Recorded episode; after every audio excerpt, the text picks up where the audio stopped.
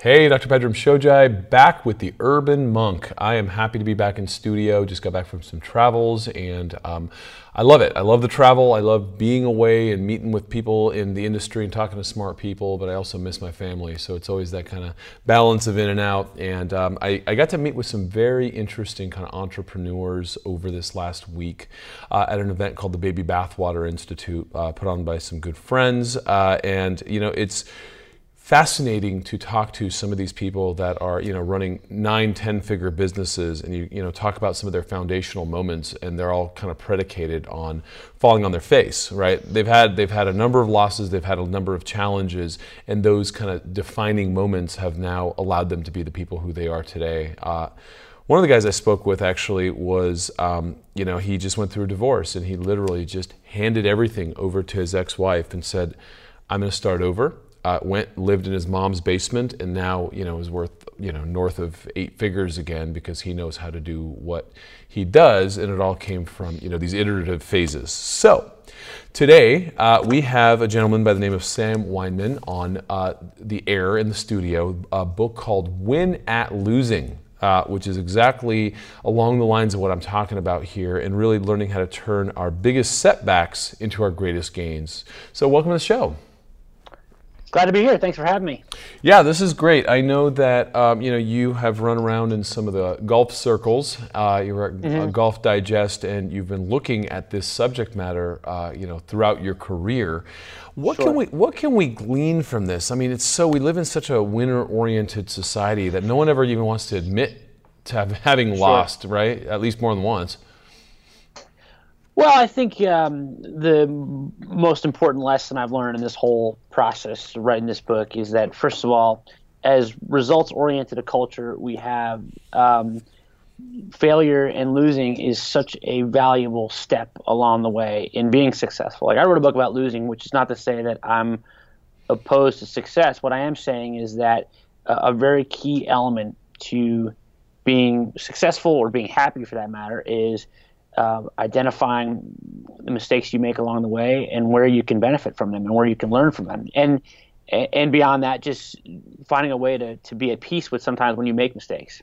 Yeah. How, what got you into even looking at this subject matter? I mean, I know that, you know, it's really hard when you get in your head and you start losing as a golfer, you know, yeah. to, to come back. I'm assuming that's it, but, you know. No, I mean, actually, trust me. Um, as a personally, as a golfer, there's uh, the the the failures are, are many, and I could I could talk about it all day. But for me, it was really two pronged. One was um, as a journalist, as someone who's covered sports my entire professional career and has written about um, you know teams and individuals. I found like I was always drawn to the losers more, in the sense that I found that the losing locker room was the more honest place, and people were a little bit more um, vulnerable and probably a little bit more introspective in the wake of defeat. And those were the most interesting stories to me. So that was one part. The other part was I'm a dad, and uh, I have two boys who are very competitive little athletes, and I found that they were constantly struggling with losing in whatever the context. Very often it was athletics. Like sports is a big part of my life, so a lot of this started with how they handled losing in sports, and and uh, they would struggle with it. And I've always wanted to impress upon them that losing can be a really valuable experience for them. So I, you know, there was a couple of sort of seminal moments that, that sort of set me on this path where I said, you know what, I, I want to prove this point to them, and I set out to to write a book to to do that. And along the way, you're turning lemons into lemonade. I'm assuming there's some sort of, you know, it's one thing to just feel down and out and say, "Damn it, I lost." There's another thing to take that and make it a transformative experience. So, what's the what's yeah. the philosopher's stone of turning lead to gold here? Well, you know, it's it's certainly not an easy process, but I would say, you know, the people who have done that well are the people who have been extremely honest, excruciatingly honest with themselves, and found um, found something, you know, in that losing experience that they recognize as a weakness or as an area that needed to be uh, addressed. And you know, my point is that when we lose, those moments are crystallized. Like we see, we see our our, our weaknesses so much clearer uh, in the face of failure than we do when we're successful, or even when we're kind of just kind of floating along. And so, uh, it's being honest with yourself and, and and being honest with the experience and seeing where um, you know where those opportunities are that you can address and and hopefully take a take a step you know or several steps forward. So as a dad, uh, you're talking to your kids about this. Um, mm-hmm. You know, pitch me. Okay, Dad, I just lost this game. I feel I feel so bummed. This sucked. You know what? What, right. you, you know? What do you got? How is this good for me? Well, you know, it's funny because I have, you know, been down this road a thousand times with my boys, and I'm still going down it all the time. And first of all, I would say that, you know, depending on the age of your kids, they need, they need, and we all need that moment of validation that whatever they're going through uh, is real and the pain they're feeling is legitimate. And so, you know, I don't think it's realistic to start right in with the oh you're going to learn from this this is a great opportunity because it's just not they're not going to mm. they're not going to buy into that um, so you have to kind of allow them that moment of of frustration or self pity or whatever it is, and then once sort of some time passes and they're able to remove um, some of the emotion out of the equation, uh, it's helping them sort of perhaps through Socratic method be like, well, what you know, what how did that go? What what do you think you could have done better? What you know, where where were the areas that you think you fell short? And hopefully along those uh, along those lines, you're helping to arrive at some answers about um, you're right. This is something I need to practice, or this is something that um, is going to help me long term. You know, I I've made the case from the start that it's not an easy process, but the more you can sort of get them to ask those questions at some point along the way, the more they're able to eventually come to a satisfying um, sort of revelation about the process. Sounds like there needs to be a bit of an introspective uh, operating system that got that has yes. to be built in, and something that you know is is willing to look at the self and constantly work on the self, and that's yeah. not that's not really built into our culture too well, right? Like you just you don't work on yourself, and that's why you no. don't get better. Yeah. it's totally true, and uh, you know now you're adding the added layer of, of dealing with kids. So mm. you know I, I think um, that is a big part of it, which is in every episode, there is a part you play, and you have to be um, open to the idea that you were not perfect, or that there was something that you could have done better. And um, you know, I I think humility is a big part of that equation because, like you said, our culture is the way that we don't like to show or prove or or um, consider the idea that we were wrong or that we were you know that we're fallible in some way. And so, if you can kind of get to that place where it says, well, you know what, we're all fallible, we all have um, are moments where we're less than our best. And um, if you can sort of, first of all, have have whether it's your kids or just anyone buy into that first premise, uh, then you can get to some of these difficult um, these difficult areas and helping you sort of uncover uncover some some you know important truths. Yeah, it's tough. I've seen this um, actually in my kids' school already, and you could just tell what a kid's mom or dad is like just by interfacing with them. Where it's mm-hmm. like, wow, you, you probably have a dickhead dad, you know, like an like an ego-driven dude, because the way you're already seeing the kid doing this thing, and, and, and, it's like, wow, okay, he's teaching this kind of ego-oriented, mm-hmm. uh, you know, interpersonal interface, right, um, yeah. early on, and then that, you know, that's the guy that gets hurt. That's the one that really can't stand losing in a lot of ways. Right. Yeah, I mean, there's certainly, certainly, uh, you know, kids certainly take a lot of cues from their parents, and and you know, um, I think one of the things that we struggle with is that you know when when when parents are unwilling to accept that their kid was wrong in a situation. You know, and there's whenever there's a whatever for an altercation at school, and there's two kids involved, and you know, once in a while you're going to deal with that parent where the, the parent is unwilling to see that their kid was at all wrong. That's a recipe for uh, that's a recipe for for for trouble because um, now you're operating on this premise that your kid can't do anything wrong, and that's you know the worst message you can send. And so I've certainly dealt with that personally, and I certainly um, dealt with it like in, in talking about people who who who struggle with losing. The people who struggle with losing the most are the people who are unwilling to look at themselves uh, in a critical and constructive way. Yeah.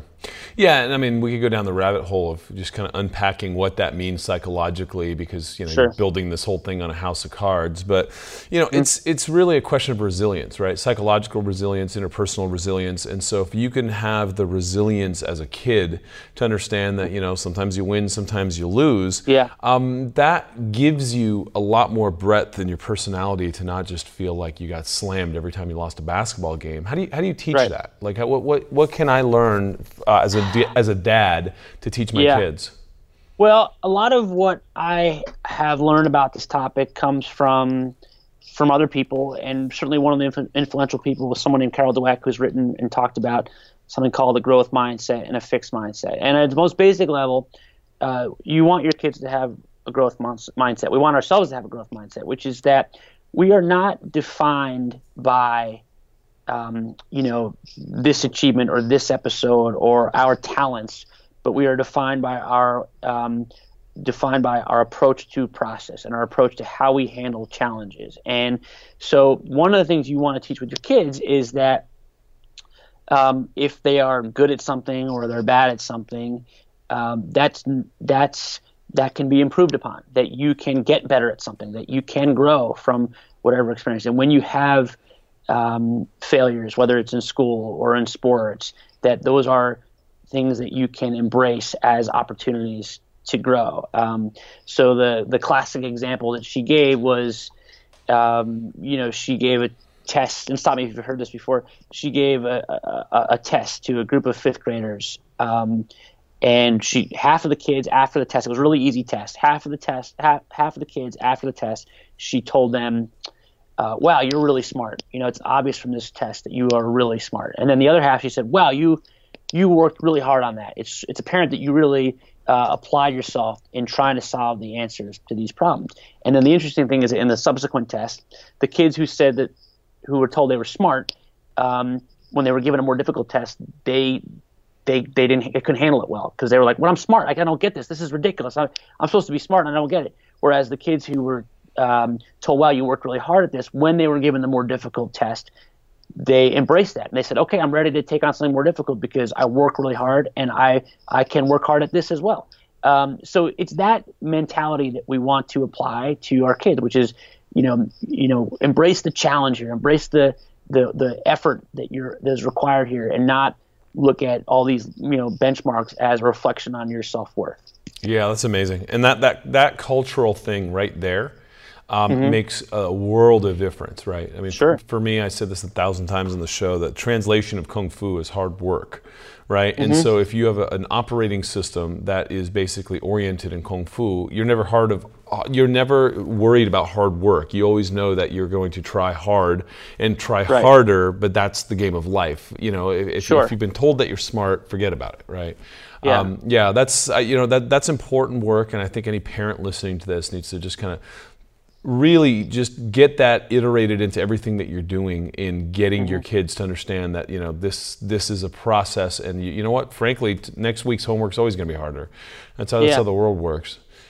Yeah. Yeah so, and the other thing about it is yeah and the other thing about it is that like a lot of this is talking about how we handle uh, failure and disappointment but this is really just as important if not more important than when how we deal with success which is when your kid is this you know has the most success in, in fourth grade or sixth grade or whatever, um, it's important for you to be not like, wow, you're really smart, and wow, it's clear that this is going to be easy for you. Mm-hmm. It's wow, uh, you know, you're developing the right habits to be successful in school. You're working hard. You're learning to study, all those things. Because, like you said with kung fu, um, the the real gift is not that you have some magic ability to do stuff. It's that you have learned uh, the value of effort and and you know diligence. Yep.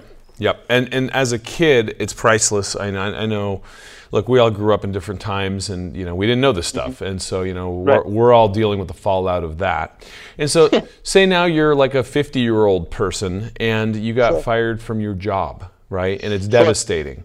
How does one take this same type of orientation and really shift it in, in mindset? Sure. I, I mean, it, it, it's um, conceivably something that we're talking about that's that's you know applicable to any age. But mm-hmm. if you're if you're 50 years old and, and you've lost your job, um, there's two ways to look at it. First of all, I, I'd be remiss in not not talking about the fact that there are occasions when things happen that are outside of your control. When you lose a job, you might have lost your job because of out factors outside of your control. And when you have that moment of honesty and you've really asked all the hard questions of yourself, and you can honestly say, well, you know what? It's just uh, I was downsized. I I lost it. Well, there's some solace to be taken from that. But let's say there is something that you did wrong. Let's say it was a failure you made along the way, which is, it's the same thing. It's it's asking yourself those difficult difficult questions like, wow, um, did I rub my coworkers the wrong way? Was I unprepared in, in ways that I that I um, that really were detrimental, and that I need to be you know more prepared next time? Do I do I are my skill is my skill set lacking uh, lagging behind? Do I need to do I need to develop a new skill set? Like again, these these episodes we have when we when we lose or fail are real crystallizing moments, and so um, I would look at that episode, as painful as it is, is as an opportunity to um, you know see see very clearly uh, the areas that you can improve. You mentioned uh, a, n- a number of famous people in the book who, you know, mm-hmm. uh, have been rolling like this uh, historically for a while. You know, I think of the old kind of KFC recipe uh, and the amount of times that guy banged on the door. But you know, from Thomas Edison to Abraham Lincoln, yeah. G- give me some examples of these household names of people who we think of as such heroes who definitely right. went through these throes. Sure. I mean, um, you know, I, I when I wrote this book, I set out to just talk to people whose whose episode or failure um, resonated with me, and it's a kind of a wide gamut. So, uh, an example again, I come from the sports world. I'm in the golf world, so I, I uh, Greg Norman is a golfer who is very well known for uh, having a, a, lead in, in major championships and, and blowing those leads and uh, and not winning. And the most most famous episode was the 1996 Masters, where he had a six shot lead going into Sunday. Everyone thought he was finally going to break through in this important tournament, and he fell flat on his face on Sunday. He shot 76 and, and lost by five, and it was just sort of uh, humiliating moment. And the the great m- moment from that was that Norman, um, you know, was a larger than life figure in a lot of ways, and kind of had this uh, this presence about him. Was very successful, even even amidst these losses, had won millions of dollars.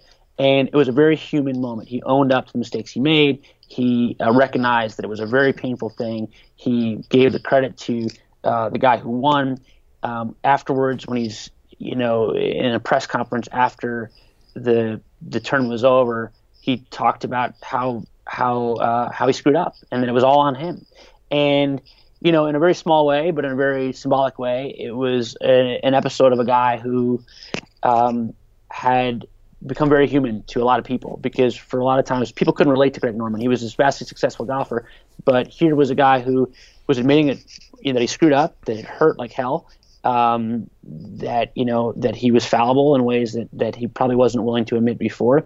And I, I always make the case that um, you know he won more fans in losing that tournament than he did in winning 90 tournaments around the world. And um, it's true. He you know there's like a ridiculous number of letters that he still received. I think he's gotten he's received like 10,000 letters from people that he received um, after losing that tournament. So that's an example. And then I talked to people and one of my favorite chapters in the book is uh, about um, it's another sports example. It's not the book's not all sports, but there's another sports example, which is um, the Columbia University football team in in uh, the 1980s was renowned because they lost 44 straight games um, um, while they were in college. So this was a group of guys who went to school as freshmen and graduated as seniors and never won a single college football game. So your reaction to that is naturally, wow, what a horrible experience! What a waste of a time to go to college and and only lose.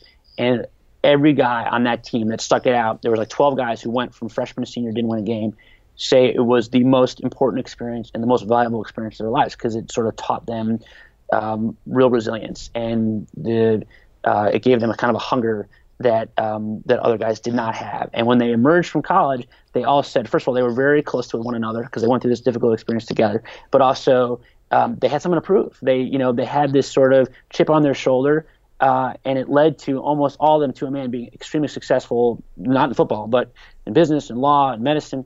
Um, and it's like a real seminal moment for them. Interesting. You know, the um, ginseng roots are very valuable, and you know, and you go to China, Hong Kong, stuff like that. You you could get a ginseng root for two, three hundred thousand dollars, and you know, people, businessmen go crazy trying to get this stuff. Um, and what determines the value is really the str- struggle and the strife that that root had to endure in order to grow. And so, the act- actual active ingredient of the ginsenoside concentration of that is increased with the more strife that this root went through and that's you know in, in correlation to the amount of money paid for it and so Yeah. again it's that that same principle of like working Yeah. hard i mean these guys it's i wonder if there's been a follow-up story you know a couple decades later and all this just keep following these guys who you know Sure. develop the grit Yeah, and, and that's what it is. It's uh, you know it's it's kind of an early um, exposure to the fact that uh, life's hard and that you know that, you know that you're going to kind of fall flat on your face and you have to persist. Now, granted, it's college football; it's not the end of the world. But in their world, you know, where all their team, all their um, classmates were kind of in an Ivy League school and kind of were known to be very successful. These guys were kind of the laughing stock of the school, and so um, it was a very important uh, experience for them and an early recognition that um, you know these painful moments can be real great um, great enlightening experiences. Yeah. I wonder if they made a documentary on that story. That's actually really interesting. It's, Yeah. yeah that's that, that's fascinating. So we have people throughout the course of time. You mentioned uh, you know the founder of gopro. What happened there?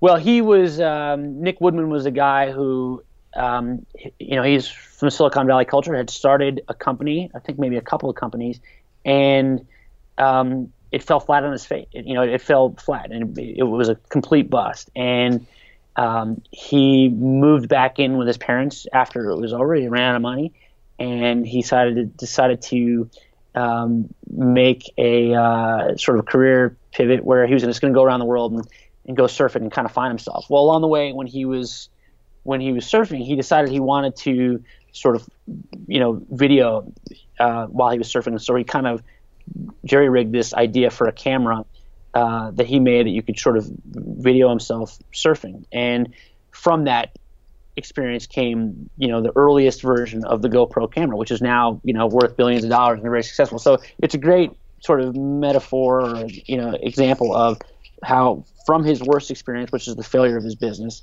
uh, came the genesis of this new idea, which has made him, you know, ridiculously successful.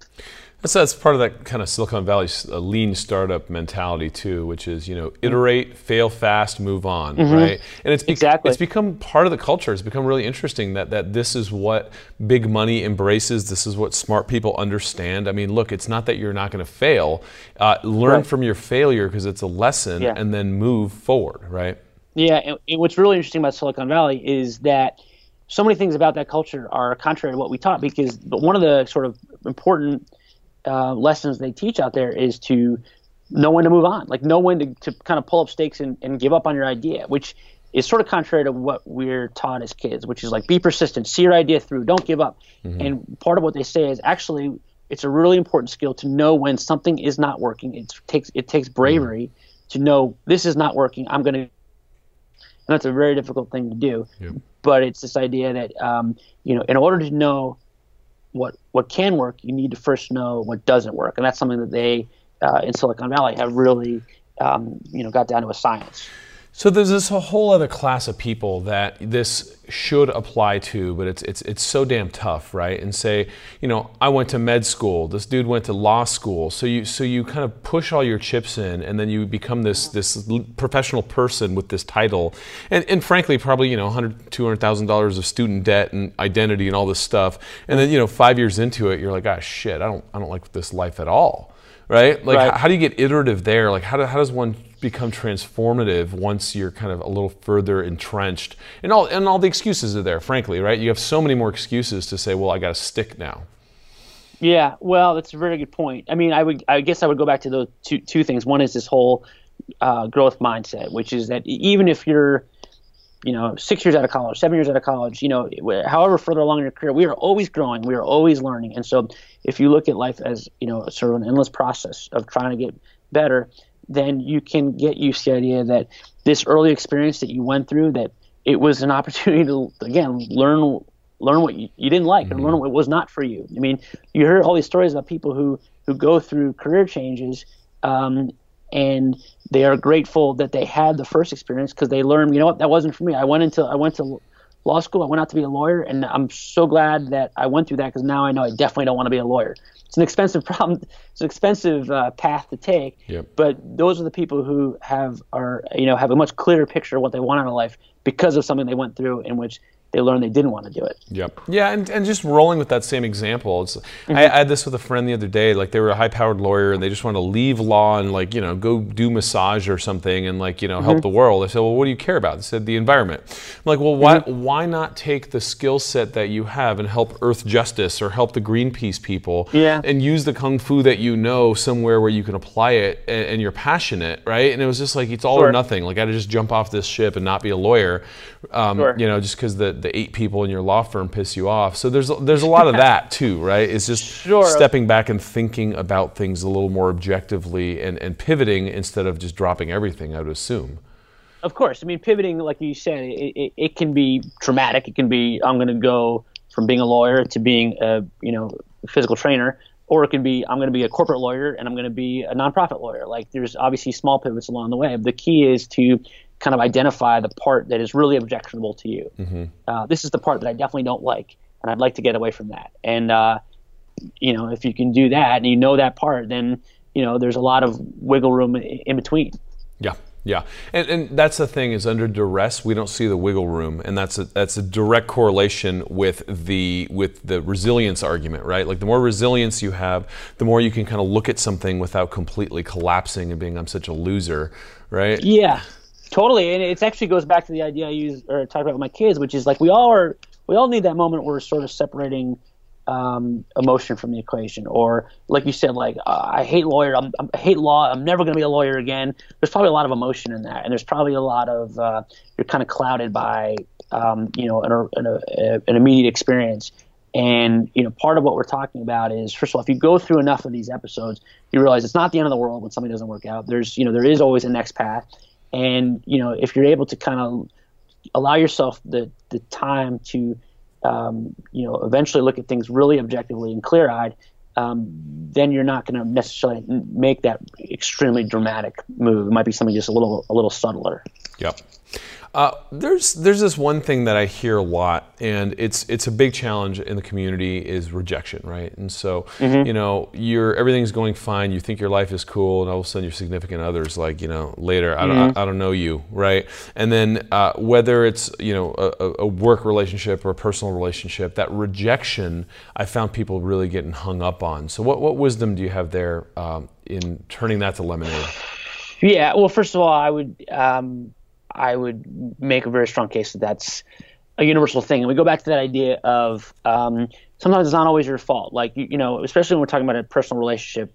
Um, you know, in the same way we talk about uh, an employee who's who's downsized for for reasons that are outside of control, there might be another party here who has who has changed or moved in a direction that um, is not really a reflection of you or who you are or your self worth. So that's the first part. The second part is um, you know, as with anything else, um, when you go through a a uh, end of relationship or some sort of rejection, it's as good an opportunity as ever to to again look at yourself and look at your role. Like, was I as attentive as I could be? Was I a good listener? Um, you know, am I too self centric to be in a relationship? Like, these are all um, very difficult uh, questions that come to the fore when these things happen. And again, as difficult as they are, they are the these are the real catalysts for you know positive positive change because it's sort of uh, you're forced to deal with it. And uh, so again, I go back to the idea like you're not going to see it right away. You know, when you know the person you love walks out the door, you're not going to be so grateful for the opportunity. But if you allow yourself the the uh, the time to look at it really objectively, you might get to that realization.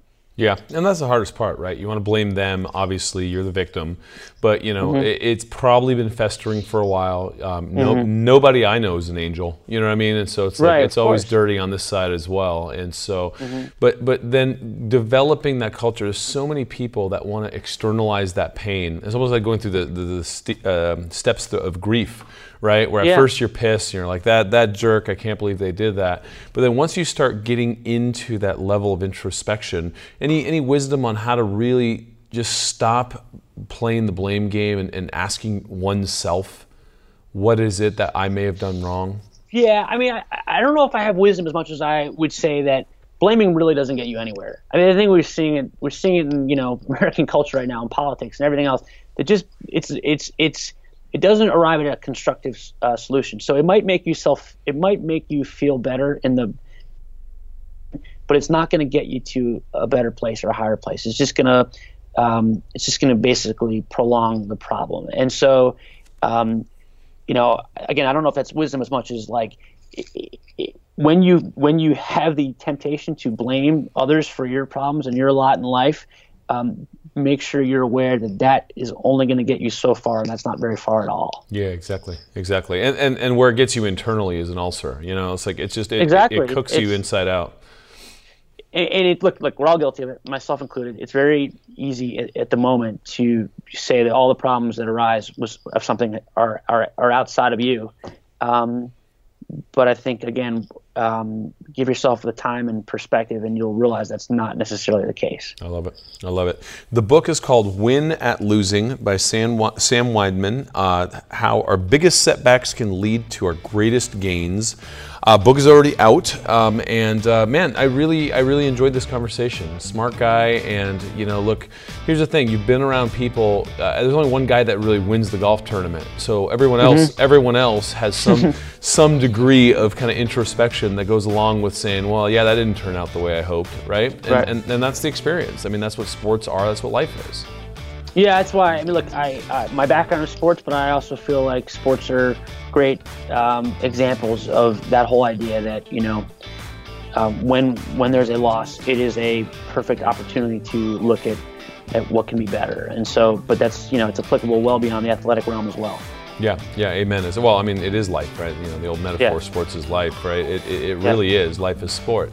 So, uh, listen, I wish you the best. I love this work. Uh, keep up the good work. And uh, for my audience out there, where can you turn this around and really look at getting out of the blame game, finding those losses, metabolizing those losses, and turning them into the nuggets, right? Like, how do you take the coal, turn it into a diamond, right? And alchemical translation is turning lead to gold. This is what we do every day, right? This is a metaphor Sure. for life. How do you find that in your own life? Uh, let us know in the chat threads here and uh, keep up the good work at digging in your own life. And Sam, thank you so much for being here. Oh, it's my pleasure. Thank you. Thank you.